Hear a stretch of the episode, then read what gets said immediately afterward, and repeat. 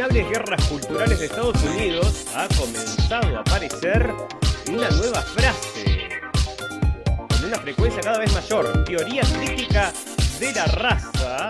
El conservador Ebrahim Raisi fue elegido como nuevo presidente de Irán, anunció este sábado el Ministerio del Interior del país.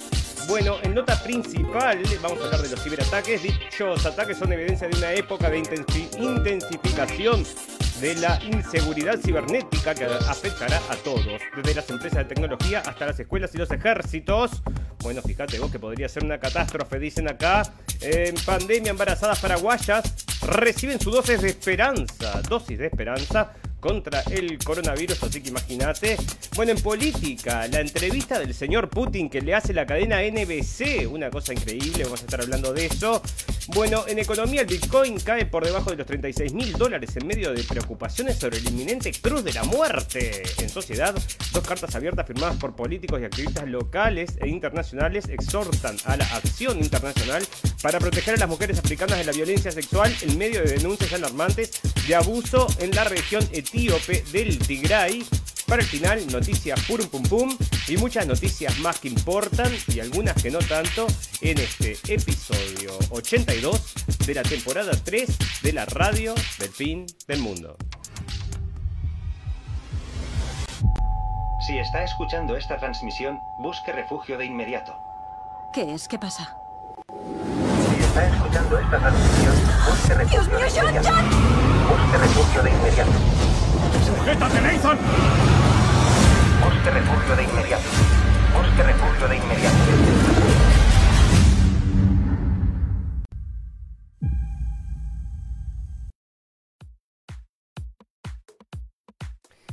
Bienvenidos escépticos y libres pensadores, gracias por estar ahí, un nuevo capítulo de la radio del fin del mundo, llegando a ustedes hasta el 20 de junio del 2021. Bueno, sábado, mucho calor acá y está lloviendo, así que en cualquier momento pueden escuchar ruidos de gotas, amigos, y es que, bueno, está cayendo un temporal acá arriba de mi casa. Bueno, fantástico, maravilloso. Resulta entonces que, bueno, está el señor Putin, le hacen una entrevista, la entrevista del milenio, la entrevista del siglo.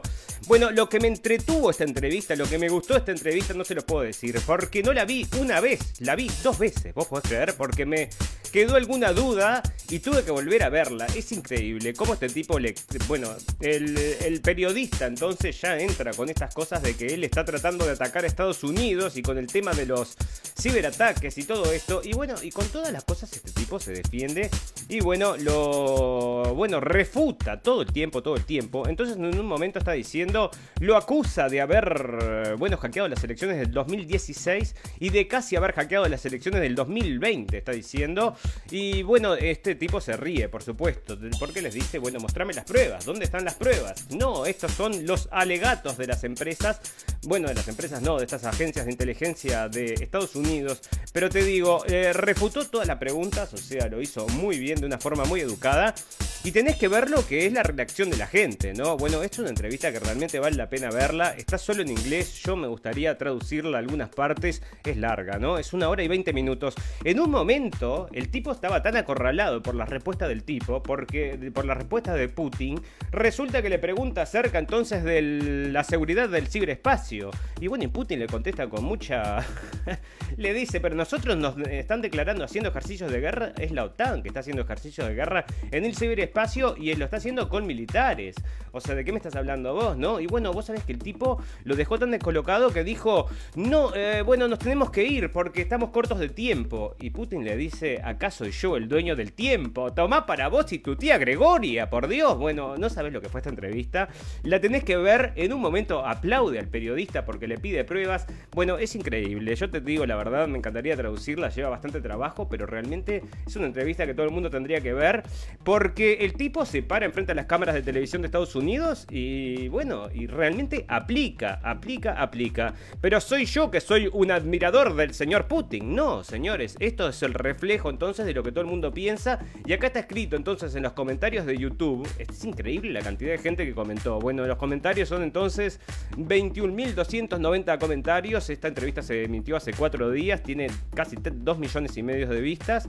Y bueno, y todo el mundo está diciendo acerca de, bueno, lo bien que, lo claro que la tiene Putin y lo horrible que es el periodista. Entonces yo, por ejemplo, acá te hice una pequeña traducción acerca de lo que la gente comenta. Y espera, te voy a leer un poquito porque dice, si tan solo los periodistas estadounidenses pudieran cuestionar a los presidentes estadounidenses de esta manera, los periodistas estadounidenses solo objetivos, solo crecen un par cuando cuestionan a los presidentes extranjeros porque los medios estadounidenses son solo un brazo de la propaganda estadounidense. Ese es el comentario más votado. Bueno, eh... Pero todas, ¿no? Este periodista es vergonzoso, nos está haciendo aparecer como inmaduros, estúpidos, belicistas. Putin avergüenza a toda la clase política estadounidense y a sus periodistas favoritos. Bueno, probablemente tenga buena memoria, porque de un momento, bueno, cita, dice Biden, que lo miró cara a cara. Este hombre está citando, el periodista cita a Biden. Como que Biden había contado un cuento de que había estado frente a frente al señor Putin y lo había mirado a los ojos y le había dicho, usted no tiene alma. Y Putin le había contestado, nosotros nos entendemos. Entonces le trae eso a colación, ¿no? Le dice, bueno, esto es lo que nos cuenta Putin. Usted este, no tiene alma. el hombre se ríe y dice, mire, yo no me acuerdo de esta conversación. No, no, dice, pero insiste de vuelta, ¿no? Putin, este, Biden dice que usted no tiene alma. Bueno, el concepto del alma y bla, bla, bla. Yo, nosotros cuando nos encontramos siempre... Bueno, pero él dice que usted no tiene alma. Bueno, yo no sé, yo no me acuerdo, dice. Yo estoy seguro que el señor Biden tiene muy buena memoria, pero yo no me acuerdo. Y vos fijate entonces, digo, acá se está riendo la gente, bueno, probablemente tenga buena memoria, porque es un, es un troleo, los trolea, te juro que tenés que ver esa entrevista.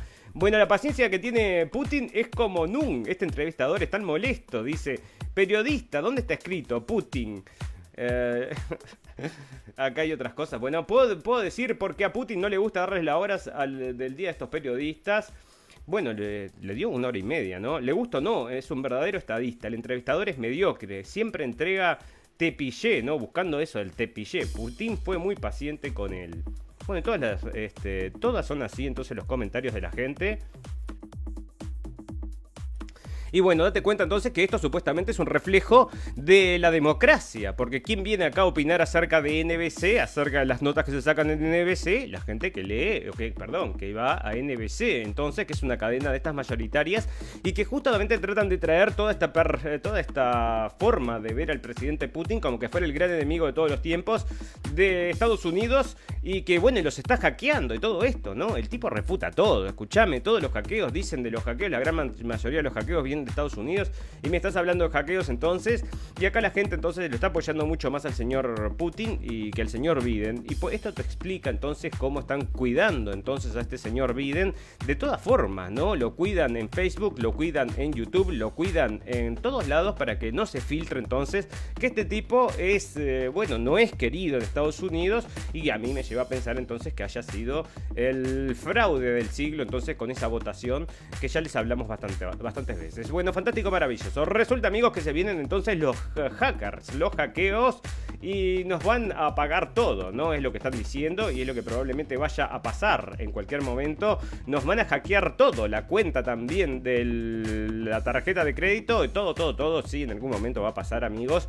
Y te están diciendo acá entonces que cada vez es un peligro mayor y que no están enfrentando entonces eh, tu... no están enfrentando entonces los riesgos que valen carísimo enfrentar los riesgos entonces subirían los precios. Una cosa terrible. Entonces están diciendo acá que esto es lo que se viene. Y ya les digo, amigos, están preparando entonces el plato fuerte que va a ser el gran reseteo este. Que andás a ver si no, cuando estemos todos entonces en la internet, ¿no? Que tengamos toda nuestra aplicación, todo, todo, todo, nuestro dinero, todo ahí. Bueno, se viene el gran, hackeo. De acá, de a poquito, de a poquito, lo vienen estimulando. Y para eso te traen las noticias, por ejemplo, mira esto, ¿no? Eh, Estados Unidos hackea hacker alteró una planta de agua de California e intentó envenenar a la población. El pirata informático, esto está saliendo entonces de ámbito.com. El pirata informático tenía el nombre de, usuario y la contraseña de la cuenta de TeamViewer de un ex empleado, un programa popular que permite a los usuarios controlar de forma remota sus computadoras, según un informe privado compilado por el Centro de Inteligencia Regional del Norte de California. Bueno, casualmente, amigos, hablando de hackers y estas cosas, bueno, el TeamViewer es el mismo software entonces que se encontró en las máquinas de votación, ¿eh? así que fíjese usted las casualidades. ¿eh? Después de iniciar sesión, el pirata informático, cuyo nombre y motivo se desconoce y que no ha sido identificado por la policía, eliminó los programas de la planta de agua usaba para tratar el agua potable. El truco no se descubrió hasta el día siguiente y la instalación cambió sus contraseñas y reinstaló los programas. programas. No se reportaron fallas como resultado de este incidente ningún individuo en la ciudad reportó enfermedad por fallas relacionadas con el agua. Bueno, así que entonces te están trayendo que en cualquier momento te pueden poner envenenar el agua de tu ciudad. Así que ya sabes, ¿eh? Bueno, porque los hackeos, ¿no? Cada día peores que ores. Bueno, en Estados Unidos están trayendo en el Independiente, es un diario bastante importante en realidad, y están trayendo el enemigo entonces de mm, los norteamericanos es el Partido de Republicanos, es el, peligro más grande del mundo, está diciendo entonces acá el Independiente, el señor Patrick Cockburn, y bueno, vos decime, ¿no? Este, está trayendo como que todo el Partido Republicano como que hubiera agarrado entonces em, a una manga de terroristas y lo señala ahí, ¿no? Vos decime estos diarios, esto sale del Independent, así que ya ves. Bueno, resulta que esto me va a llevar a hablar de otra cosa, amigos, porque en CNN está saliendo esta noticia super progre, porque resulta que las mm, chicas estas que hacían las Victoria's Secrets bueno, parece que van a cambiar de imagen, ¿no? Ahora una imagen mucho más progre y traen a esta chica entonces que es jugadora de fútbol parece, o sea que van a cambiar el estilo. Pero este de Victoria's Secrets era un muy amigo entonces del señor Jeffrey Epstein, ¿no? La casa donde vivía Jeffrey Epstein la había comprado el dueño de Victoria's Secrets. Y ahora está impulsando entonces la... Mm, bueno, cambian las, las épocas. Antes eran así las chicas y bueno, y ahora parece entonces que van a ser mucho más eh, inclusivas o sea que quiere decir que no, no sé. Bueno, ahí está entonces la señorita esta, que es jugadora de fútbol, es muy famosa en Estados Unidos, hizo jugadora de fútbol. Em, sí, Michael Reagan. Entonces esta jugadora de fútbol que estaba pidiendo por la igualdad entre hombres y mujeres decía que quería que le paguen a las jugadoras de fútbol lo mismo que se le paga a los hombres. Bueno, a ver, dame una muestra de lo que puedes hacer. Resulta que fueron a jugar con una...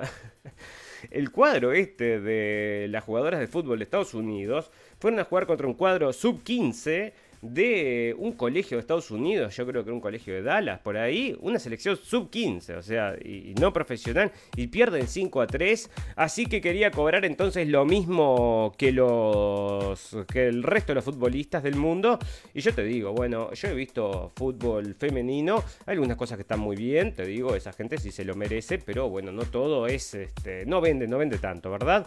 Bueno, fantástico, maravilloso. Resulta que hablando de esto, para, porque tengo acerca de esta chica, vos sabés que es tan progre, tan, tan progre. La tengo por ahí de vuelta, va a aparecer de vuelta la chica esa que juega al fútbol, porque tengo otro cuento con respecto a ella. Bueno, fantástico, maravilloso. Resulta entonces que, como te estaba contando el capítulo pasado y ahora están sacándolo en NBC News, la policía renuncia en Portland porque, bueno, resulta entonces que está... bueno, no se puede parar entonces la violencia que hay allá y cuando detienen o pasa algo con alguno de los manifestantes, estos que son muy violentos, resulta que procesan a los policías, así que denunció todo el batallón porque no quiere tener problemas, no quieren terminar presos. Así que vos decime, ¿no? Eh, ¿Quién te da seguridad entonces cuando están haciendo todas estas riots que van, queman autos, rompen vitrinas, roban? Bueno, si no está la policía, decime vos, ¿no? Bueno, no, pero es todo para luchar por el racismo, ¿eh? Mirá que ese es el argumento. ¿Y sabés lo que están diciendo? Tiene un tiene un eslogan, es esto, que dice que están recuperando entonces por su derecho. Bueno, una cosa así, ahora vamos a, no sé si va a salir hoy eso, en alguna noticia, pero bueno, ellos tienen un argumento entonces que están recuperando entonces lo que se les sacó por el racismo. Una cosa así, entonces van y roban todo y vos decime, ¿no? Bueno, acá está el tema de que... Mm, bueno, ah, espera, esto es muy importante, pero lo vamos a tener que dejar para hablar antes del coronavirus. Pero te quería este, traer otra nota que estaba relacionada, bueno, pero no la encuentro acá. Entonces viene de Salón y dicen que un general retirado Entonces, este, que los rusos van a mostrar la información que tenían para controlar a Trump. Bueno, yo te digo, esto es propaganda pura y dura, ¿no? Lástima que no fue este salón a preguntarle entonces a la entrevista al señor Putin, se le iba a reír en la cara como se le rió toda la entrevista. Y acá están haciendo, este, hay otra nota que tengo por ahí en política donde están diciendo que el presidente hay que procesarlo y todo por esto del ataque al Capitolio, ¿verdad? Siguen con eso, ¿no? Y hoy sábado bueno, para acá, acá en esta parte del mundo ya es domingo, hace 15 minutos, ¿no? Pero el sábado entonces se había pasado un documental en Estados Unidos acerca de el ataque al Capitolio. Tercer documental seguido que sacan acerca de eso. Así que vos decime, ¿no? Bueno, en este mundo progre que vivimos, ah, acá tengo a la chica esta que ya te la voy a traer. Bueno, pero estamos en el mismo, en la misma línea, porque en este mundo progre, entonces dicen a la gente que no le pueden decir a los alumnos niños y niñas, porque tienen que usar otro Mm, otros pronombres, entonces que les llamen de otra forma. Entonces, niños o niñas, bueno, no me carga ahí. Bueno, fantástico, maravilloso. Teoría de la raza, donde lo tenga eso que lo tenía en español y lo quería leer entonces, porque me parece que es muy interesante y está ligado a todo esto que estamos hablando para que la teoría crítica de la raza, entonces porque el racismo, ¿no? Acá está esta chica otra vez saliendo, entonces es la que había presentado en Victoria's Secret, que va a ser la nueva representante, porque obviamente ella es gay, entonces bueno, es eh, la nueva página de esta historia. Entonces esta chica parece que había tuiteado una cosa racista, le había dicho a una que se parecía a una japonesa con esos ojos cerrados y eso es racista, entonces ahí está ahí está haciendo de. Bueno, vos viste que esta gente justamente se mm, amparan todo esto para poder decir que son superiores. Entonces. Em, bueno, superiores a los demás y también caen entonces en estas bobadas porque todo el mundo entonces... Bueno, Biden pide a Estados Unidos que radique el racismo sistémico durante proclamación de Juneteenth. Joe Biden ha pedido a los estadounidenses que radiquen el racismo sistémico en su proclamación en la que reconoce el 16 de junio la festividad más antigua del país que conmemora el fin de la esclavitud en los Estados Unidos y la festividad federal más reciente de la nación. Hago un llamado al pueblo de los Estados Unidos para que reconozca y celebre el fin de la guerra civil y la emancipación de los afroamericanos y se comprometa a erradicar el racismo sistémico que aún socava nuestros ideales funcionales y la prosperidad colectiva, dijo en una proclamación emitida el 18 de junio. Bueno, me vos entonces, racismo sistémico. Y bueno, este racismo sistémico, pero solo se aplica en Estados Unidos. Parece que en África la gente que con hambre o siendo violada, eso no hay racismo sistémico, es solamente para esta parte del mundo. Bueno, entonces, este, negociaciones climáticas, pero no tenga lo de la teoría de la raza.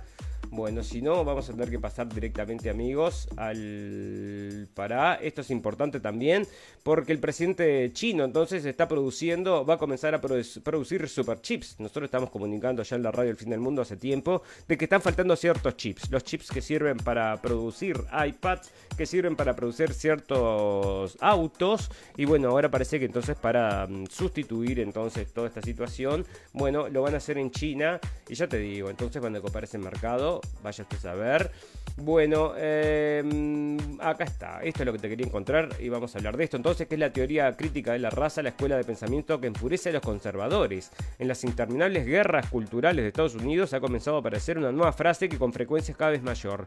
Teoría crítica de la raza. Los senadores se han pronunciado en contra. Los padres han peleado con los consejos escolares por ellos.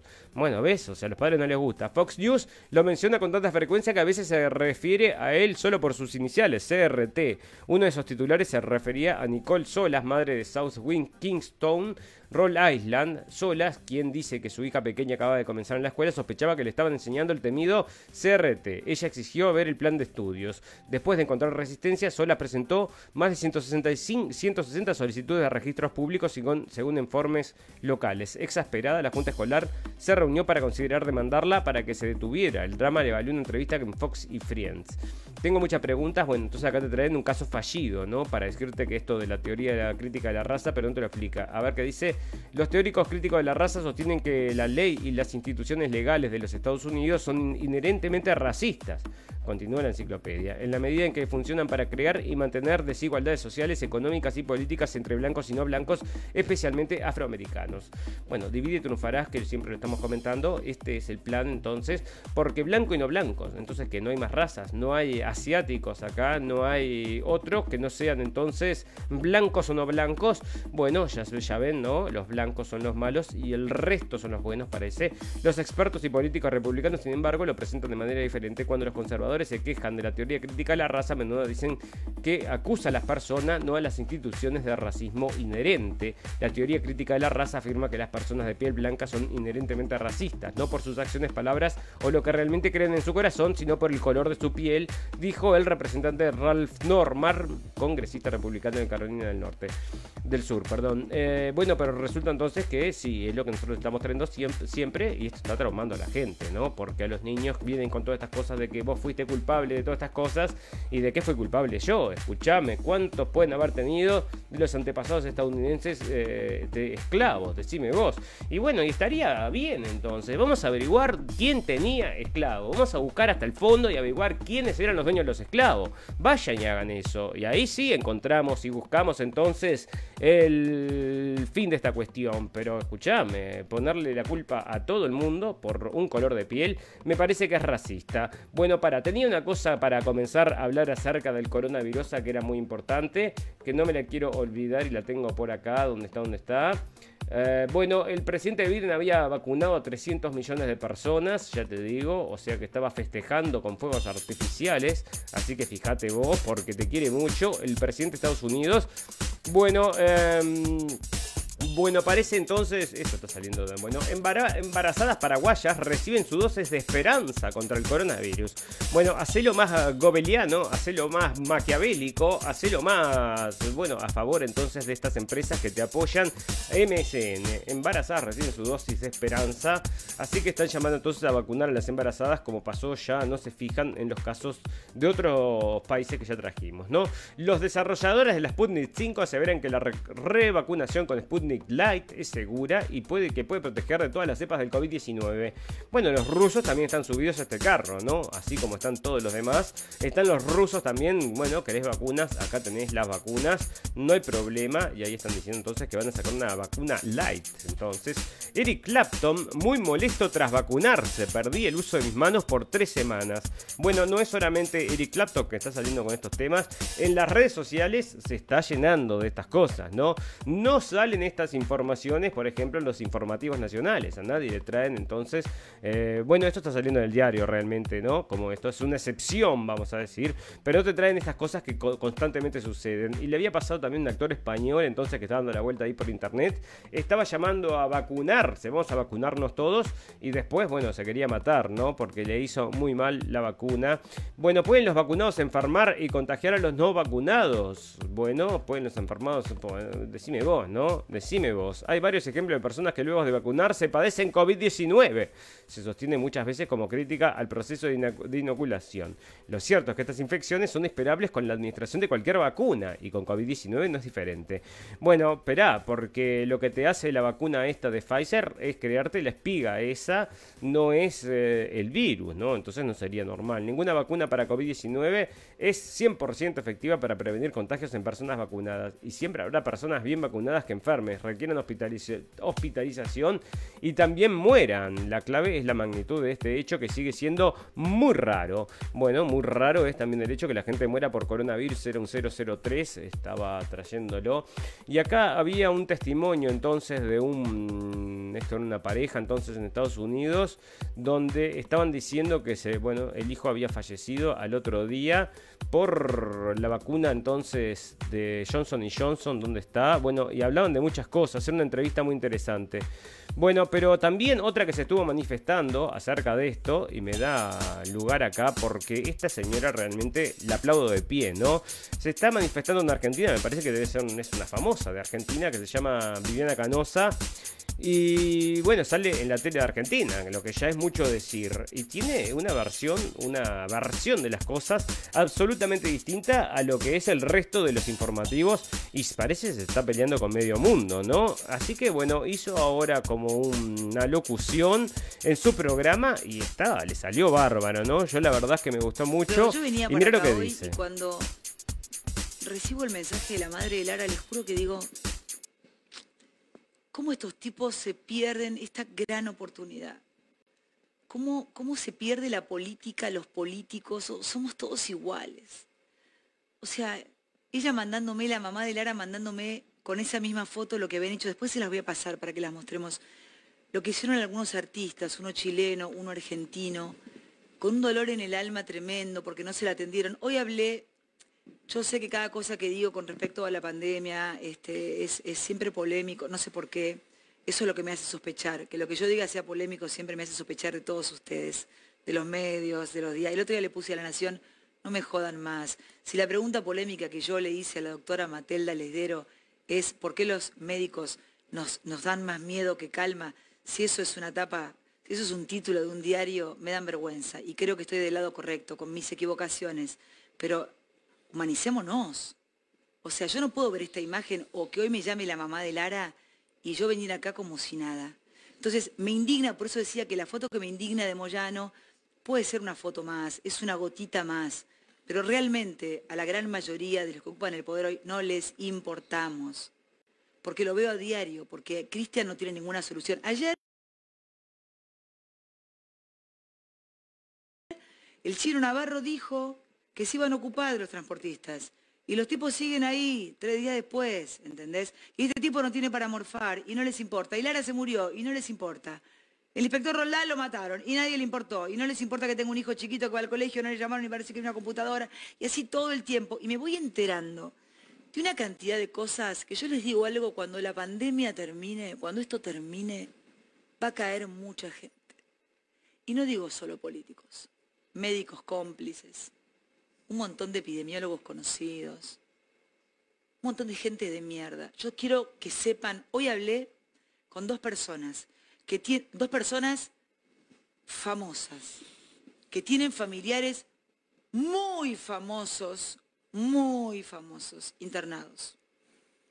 Y como saben que yo tengo una mirada muy distinta sobre lo que está pasando, que a veces la puedo contar, a veces me la tengo que callar para que no me tilden de cualquier cosa, porque también tengo que llevar la comida a mi casa.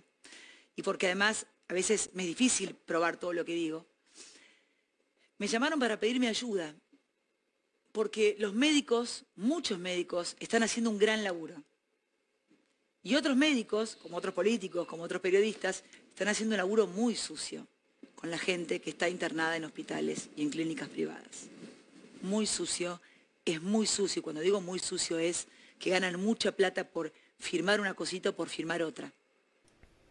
Entonces, cuando todo esto termine, me va a encantar, me va a Bueno amigos, y así, así, bueno, estuvo 12 minutos hablando, es una, bueno, habla 12 minutos acerca de este tema y realmente es para escucharlo y le pone todos los puntos sobre las CIES como todas las sospechas y todos los casos que hemos traído también acá en la radio del fin del mundo, por ejemplo este de la chica que falleció en el, en el hospital, era un caso que también habíamos traído en la radio del fin del mundo porque nos llama la atención todas estas cosas, ¿no? Falta, bueno, la gente muere entonces en la puerta del hospital, 16 horas adentro de una ambulancia, la gente muere entonces en el suelo de los hospitales porque el COVID, bueno, pero yo vos ves lo único que ves son gente, bueno, yo te digo a mí esto de los hospitales llenos, rebosantes, entonces me parece bastante raro y esta señora también está apareciendo raro y fíjate vos que todo lo que está pasando en Argentina ella lo está cubriendo, así que tiene, dice ella que tiene todos los papeles ahí y que en algún momento se va a deschavar todo esto. Nosotros también creemos que en algún momento se va a tener que deschavar todo esto,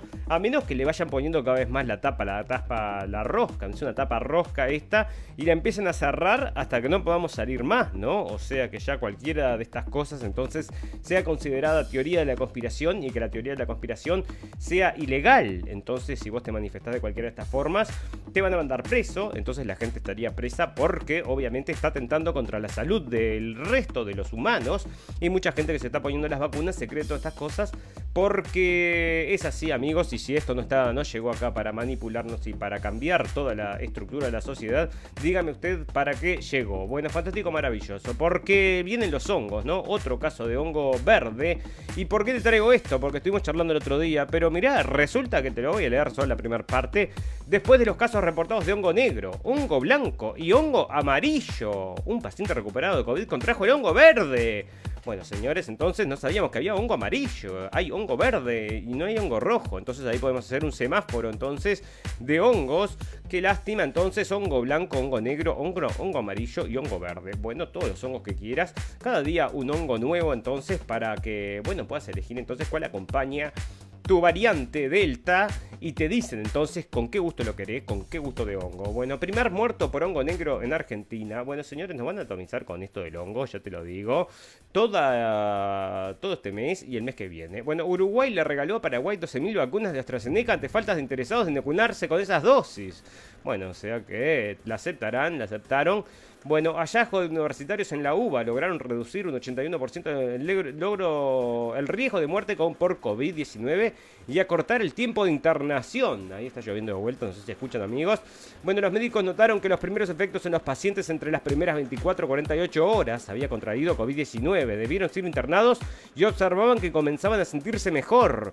Bueno, en lo que estaban usando era telmir, telmisartán, una droga suministrada para corregir la hipertensión arterial y el otro grupo fue atendido en forma convencional. El telmisartán se suministró en dosis mucho más altas pero que lo que reciben los hipertensos y el equipo de investigadores logró contrarrestar el ataque inflamatorio. Bueno, entonces ahí una solución parece que están encontrando. Bueno, em, la UEFA, esto tiene que ver entonces también con el coronavirus, porque vos fíjate que la UEFA está, dice que le va a quitar la final a Londres si no relaja las, restricciones del COVID. O sea o sea que quieres, hacemos la final ahí, si no, si la relajás y si no, no. Así que vos ves cómo es todo esto. La, bueno, acá es un departamento de Uruguay. También están diciendo que mm, ahora se, disculparon, ¿no? Primero habían dicho que sí, exige la primera dosis de la vacuna contra el COVID para sacar la libreta de conducir.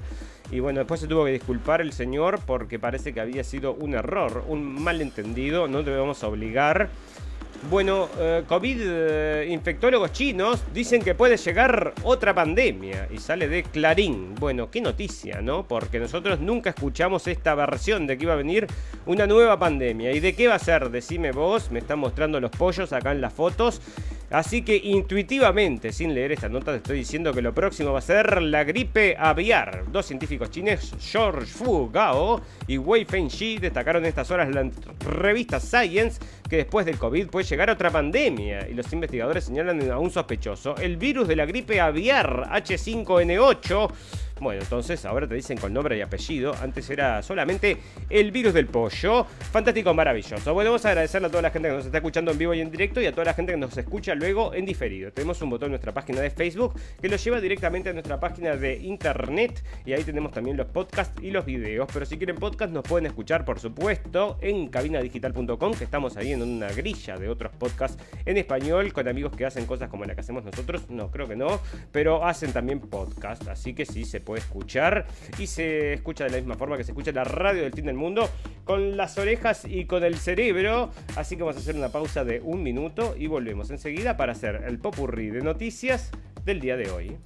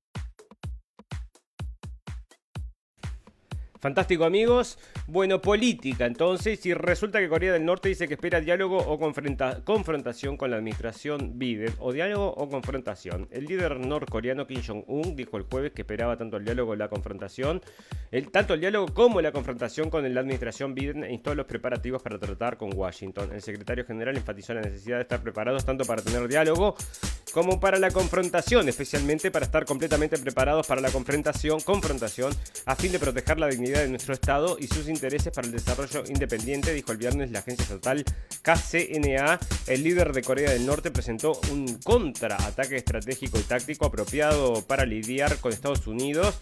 Bueno, estas cosas no pasaban cuando estaba el señor Trump en la Casa Blanca, entonces, que como estaba hablando el señor Biden, otra de las cosas que decía acerca del señor Trump, es que es un hombre que no es un hombre de la política, no es un hombre del sistema, ¿no? Llegó y que es un real patriota y todavía decía unas buenas palabras ahí de admiración acerca del señor Trump.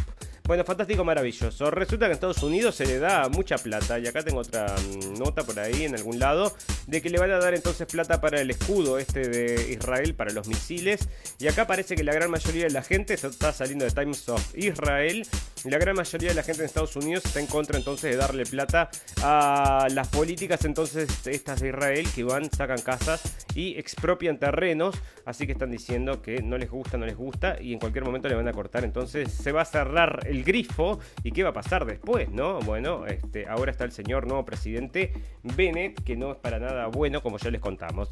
Bueno, resulta entonces que acá está lo que les contaba entonces. Este, van a darle un billón para el Iron Dome de Israel.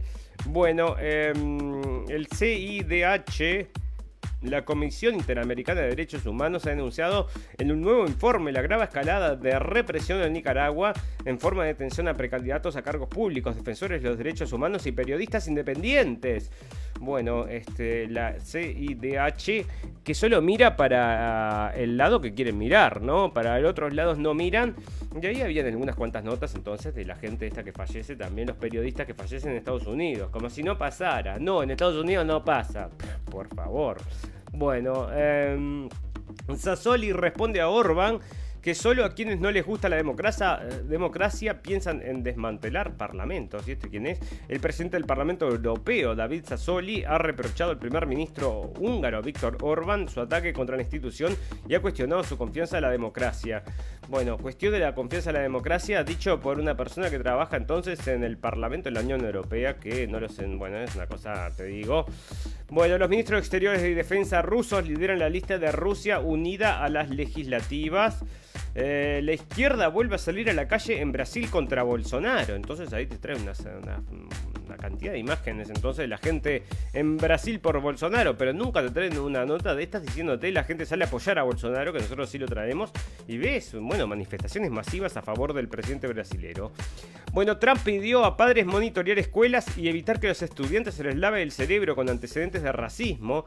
Bueno, esto es por lo que estamos hablando del mensaje de la teoría crítica de la raza, entonces, en una larga columna publicada, publicada el día antes del 16 de junio, después de que el presidente Joe Biden promulgara una medida para convertir el día que se conmemora el fin de la esclavitud en un feriado federal, su predecesor Donald Trump se enfureció contra la enseñanza del racismo en las escuelas estadounidenses y culpó al actual presidente de las ideas extremas y mensajes divisivos que están lavando el cerebro de los niños estadounidenses. Y bueno, los quieren crear entonces a todos con un cuentito entonces y ya sabes, ¿no? Después ya sabes a quién van a votar. Entonces, si se quieren asegurar eso, ese es el futuro, los niños, ¿no? Bueno, Jair Bolsonaro y Lula da Silva estarían en empate técnico de cara a la elección de 2022. Es verdad esto, a poco más de un año de distancia que se celebren las elecciones presidenciales en Brasil. Una nueva encuesta muestra que si las votaciones se llevaron a cabo en este momento, habría un empate técnico entre el actual presidente Jair Bolsonaro y el otro mandatario Luis Ignacio Lula da Silva.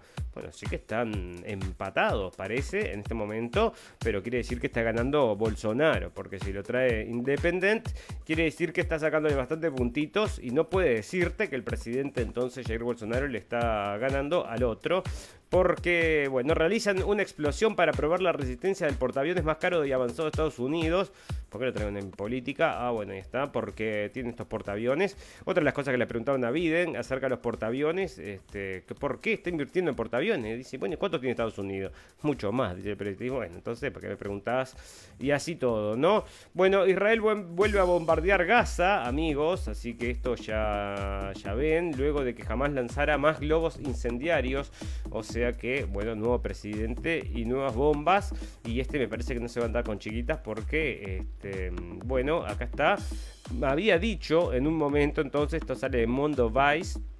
Y había dicho entonces el presidente de Israel, parece que mm, había dicho que había matado muchos árabes en su vida y que no había ningún problema con eso. Así que es otra de las frases que están tratando de tapar. Esto está saliendo en Mondo Vice. Así que bueno, acerca del presidente Bennett este que debe haber estado en el ejército. Y bueno, le sacan el corazón y se lo sustituyen por otro, parece.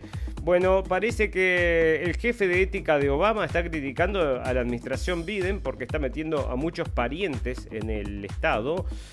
bueno, Serigne en Valle es una vergüenza que la comunidad de Madrid esté sostenida por un partido racista. Bueno, Black Lives Matter versión española, amigos. Entonces lo traen al diputado de Podemos y portavoz del sindicato de manteros. Repasa sus primeros días en la Asamblea de Madrid y el bronco debate de ayer. Monasterio firmó.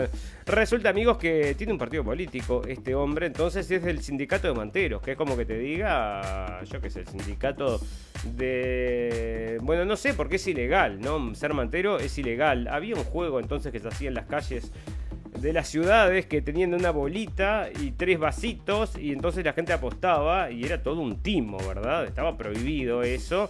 Y bueno, imagínate que hicieron un sindicato, sindicato y los tipos entonces empiezan a luchar por los derechos y acá entonces están luchando por los derechos porque son todos racistas entonces en, España. Son racistas en España y él está en el Parlamento, así me voy, ¿no? O sea que yo que sé. Pero bueno, entonces va a llegar Black Lives Matter a España, amigos, en cualquier momento, así que ya lo ves, ¿eh? Bueno, hablando de racismo, porque es la cosa que más importa, parece entonces en Estados Unidos. Y acá la señora esta está hablando entonces de dar 10 millones de dólares para combatir el racismo, que es una la señora esta mm, es la, la intendenta de Chicago, ¿no? Y Chicago está en la lona. O sea, una de las cosas es que la violencia en Chicago se ha disparado de forma exponencial. Y esta mujer solamente se está ocupando del racismo. Vamos a ver qué pasa en las elecciones que vienen, pero me parece que esto va a cambiar todo. Y ya te digo, bueno, fantástico, maravilloso.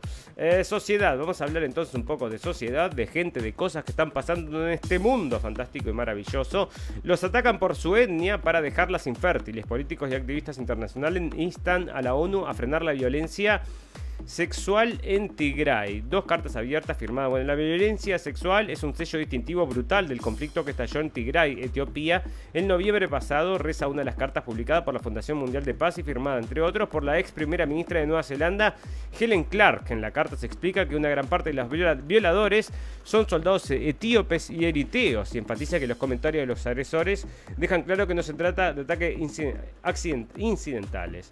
Los ataques están dirigidos a las mujeres por su etnia, porque son de Tigray, con el fin de dejarla infértiles, reza la misiva. Los firmantes, bueno, así que ya ves, está pasando en África y Black Lives Matters, ¿no? No tenemos este, la agenda, entonces ir a hacer una lucha por esto, ¿no? Nada ahí, nada, nada, y vacunas, ¿no? Eso te hacemos llegar en cualquier momento.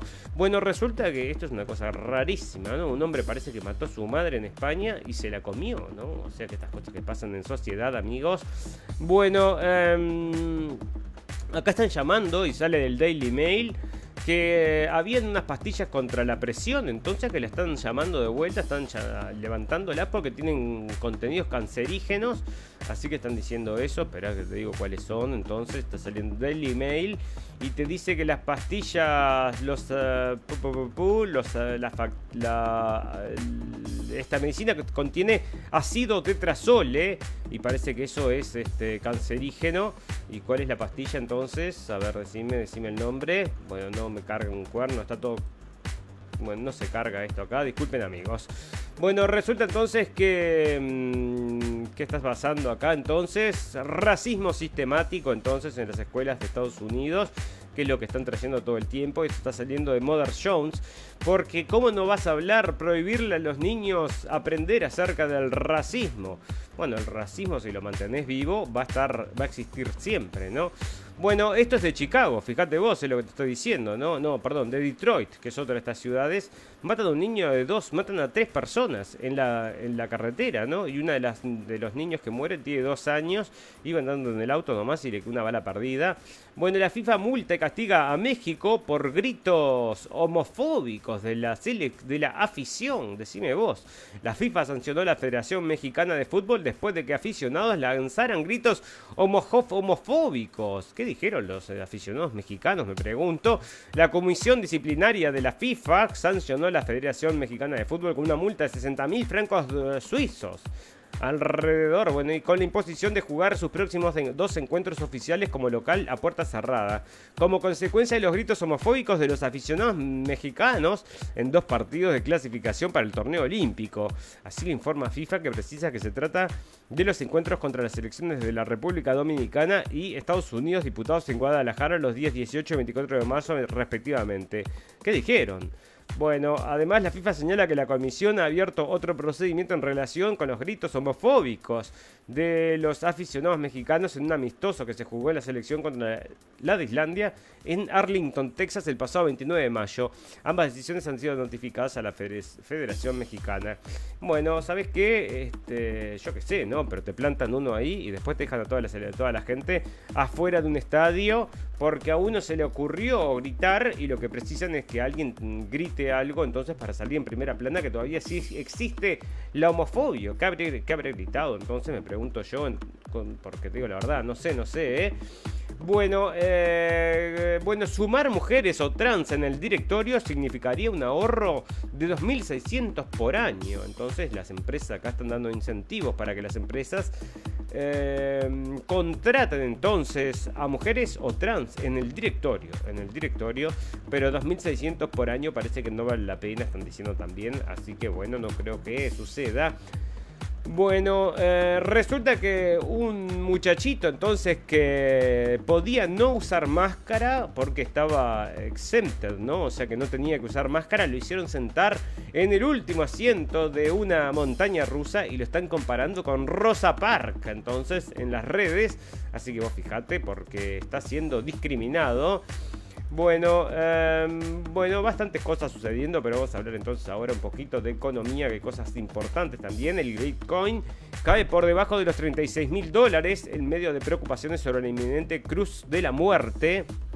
El Bitcoin ha caído aproximadamente un 5% en las últimas 24 horas, rompiendo el nivel crucial de soporte de 36 mil dólares, dio a conocer el sábado el portal Coindesk. La capitalización de la divisa digital sigue subiendo hasta alcanzar por el momento un 23% en comparación con los niveles máximos alcanzados a principios de 2021. Varios expertos, expertos y comerciantes están preocupados de que la tendencia actual podría llevar a la aparición de la cruz de la muerte, fenómeno que indica un cambio de tendencia de precios alcistas a bajistas y se define con un cruz, por un cruce del precio promedio móvil de 50 días por debajo del, del de 200 días. Bueno, entonces veremos, veremos qué pasa. Se cae todo y compras, no compras. Bueno, está carito igual, ¿no? 36 mil dólares. Bueno, mientras las iglesias, la iglesia ostenta propiedades millonarias, el Papa Francisco las considera un derecho secundario. El Papa Francisco, Francisco encabeza como obispo de Roma y vicario de Cristo en la tierra, un emporio económico millonario en dólares. El patrimonio parcial de la iglesia y que puede ser rastreado se calculan 2 billones de dólares repartidos en depósitos bancarios y propiedades en Italia y el resto del mundo. Así que está, entonces, en el Vaticano opera desde su función en 1942 un banco propiedad de la Iglesia que hace unos años declaraba 8 mil millones de dólares en activos lo maneja el Instituto para las Obras de la Religión. Así que ahí está, viste, la mano de Dios. Entonces se ve que tiene que ver también con los bancos y con las ganancias.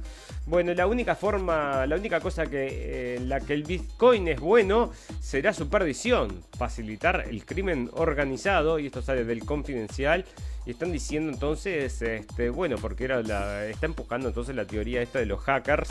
Y bueno, una de las cosas que decía Putin, y que tienen todos razón, es que habían recuperado entonces eh, la plata. O sea, si escuchame, si recuperas la plata de los hackeos, eh, le pagaron el hackeo y después recuperaron la plata. Bueno, sí que vos decime entonces cómo es eso.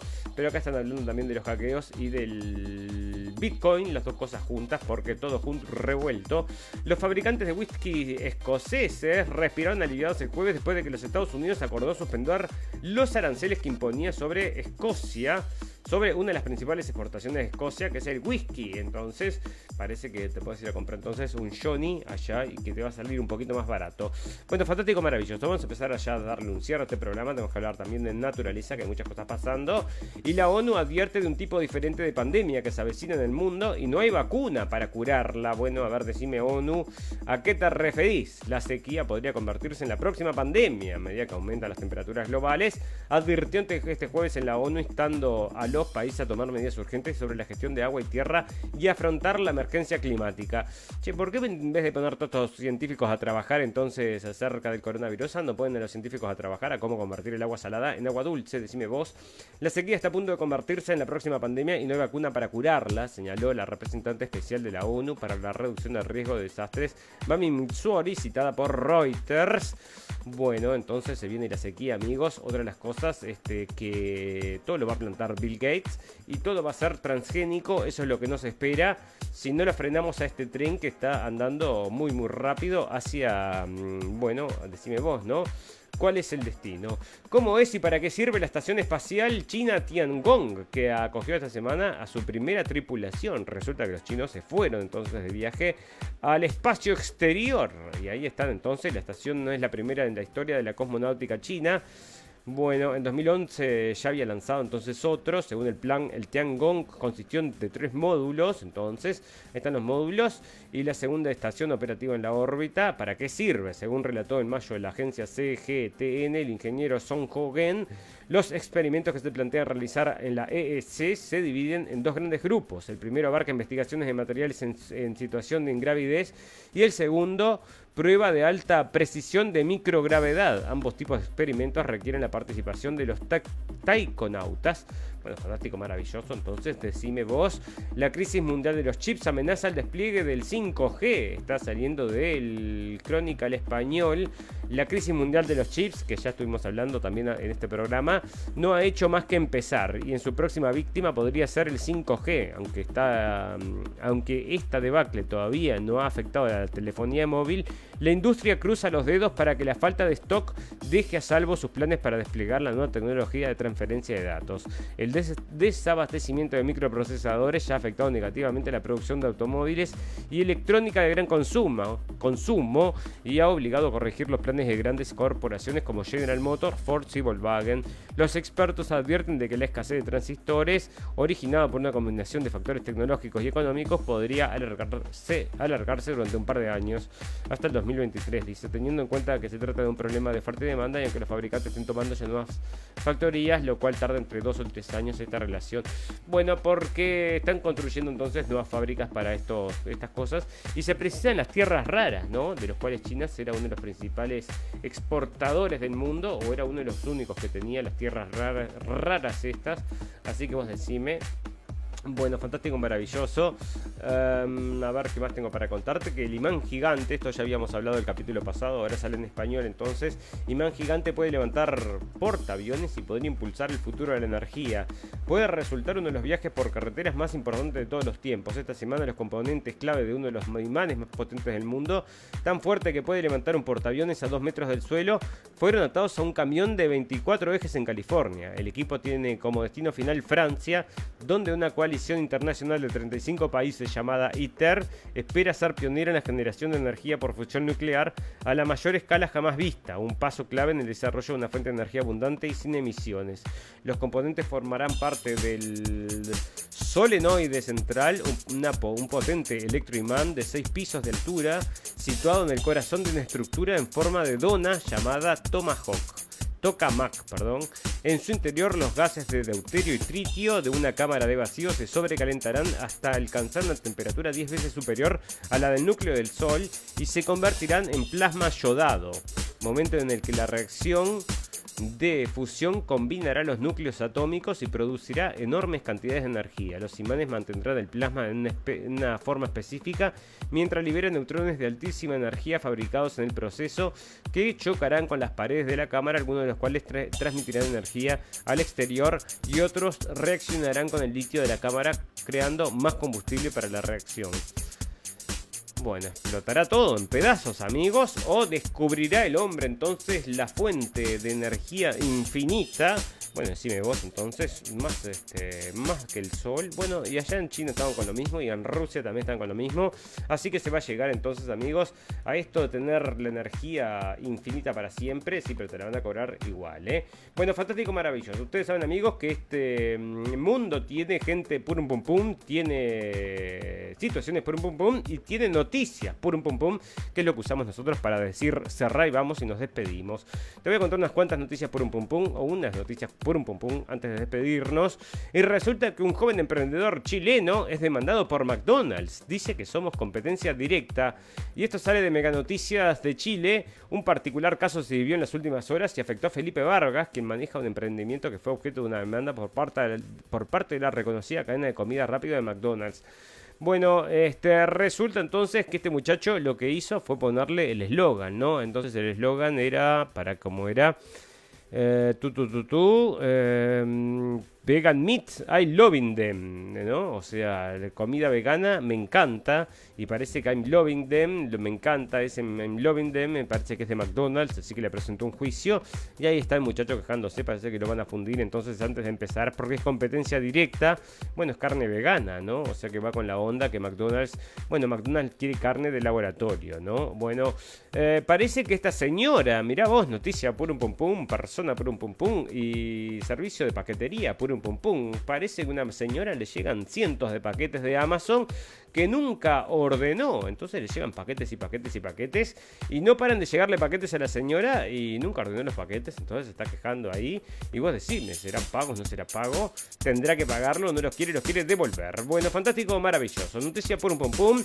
Para cerrar este capítulo y para cerrar todos los capítulos de aquí en más, entonces, temporada 2021. Mira esto, ¿no? O sea, te, te, los trae el Independiente en español y te voy a leer lo que dice acá. Tecnotiland. Así reaccionaron las redes al Disneyland mexicano propuesto a AMLO. Bueno, para, porque acá está la, versión de joda. Pero desde que se hicieron las conferencias matutinas del presidente de México, Andrés Manuel López Obrador, sin duda alguna de las respuestas más descabelladas que se han escuchado en el Palacio Nacional, la periodista Galdino Martínez, quien propuso construir la Gran Tecnochitlán, una especie de Disneylandia. Yo traigo una propuesta de que ahí donde se iba a construir el aeropuerto hundido de Texcoco, pudiera construirse la gran Tecnochilán a imagen y semejanza de lo que fue un día en aquellos antepasados. Sostuvo durante la mañanera este viernes el periodista a quien dijo pertenecer a Estrella TV Los Ángeles. Bueno, tenía un plan entonces para crear un Tecnochiclán, entonces, pero versión Disney, ¿no? Con todos esos personajes. Bueno, hasta que no sería. Mm, sería interesante, ¿verdad? Parece que el fútbol nació ahí, si mal no recuerdo creo que había nacido por ahí, por esa zona. Así que vos decime. Bueno, fantástico, maravilloso. Queremos agradecerle a toda la gente que nos estuvo acompañando en vivo y en directo y a toda la gente que nos va a escuchar luego en diferido. Tenemos un botón en nuestra página, a cual los invitamos a todos que vengan a darle un like. Si les gusta nuestro contenido, solo le pedimos que nos recomiende y lo que pueden hacer por nosotros es hacerlo boca a boca. Mira, yo escucho esto, acá tenés, te paso un link. Boca a boca es la única forma que funciona porque parece que la gente acá atrás de todas estas computadoras, toda esta tecnología, no quiere, parece que se escuchen discursos distintos, así que por eso no se o no sé, estoy limitado en el compartir. Bueno, fantástico, maravilloso. Ustedes saben, amigos, que nos pueden encontrar también en cabinadigital.com, que transmitimos muy poco después de que se emite el programa en vivo y en directo. Ya estamos saliendo para todos en México, así que les voy a comentar a los amigos mexicanos que no se asusten, no es que viajaron el tiempo, yo desde donde transmito ya son, es 20 de junio, así que vos fijate cómo está la cosa, una locura. Bueno, fantástico, maravilloso. Ustedes saben que todas las cosas buenas tienen un final y todas las cosas malas también. Nosotros salimos martes, jueves y sábado alrededor de las 23 horas y la invitación es que nos acompañen en vivo y en directo a través de Facebook.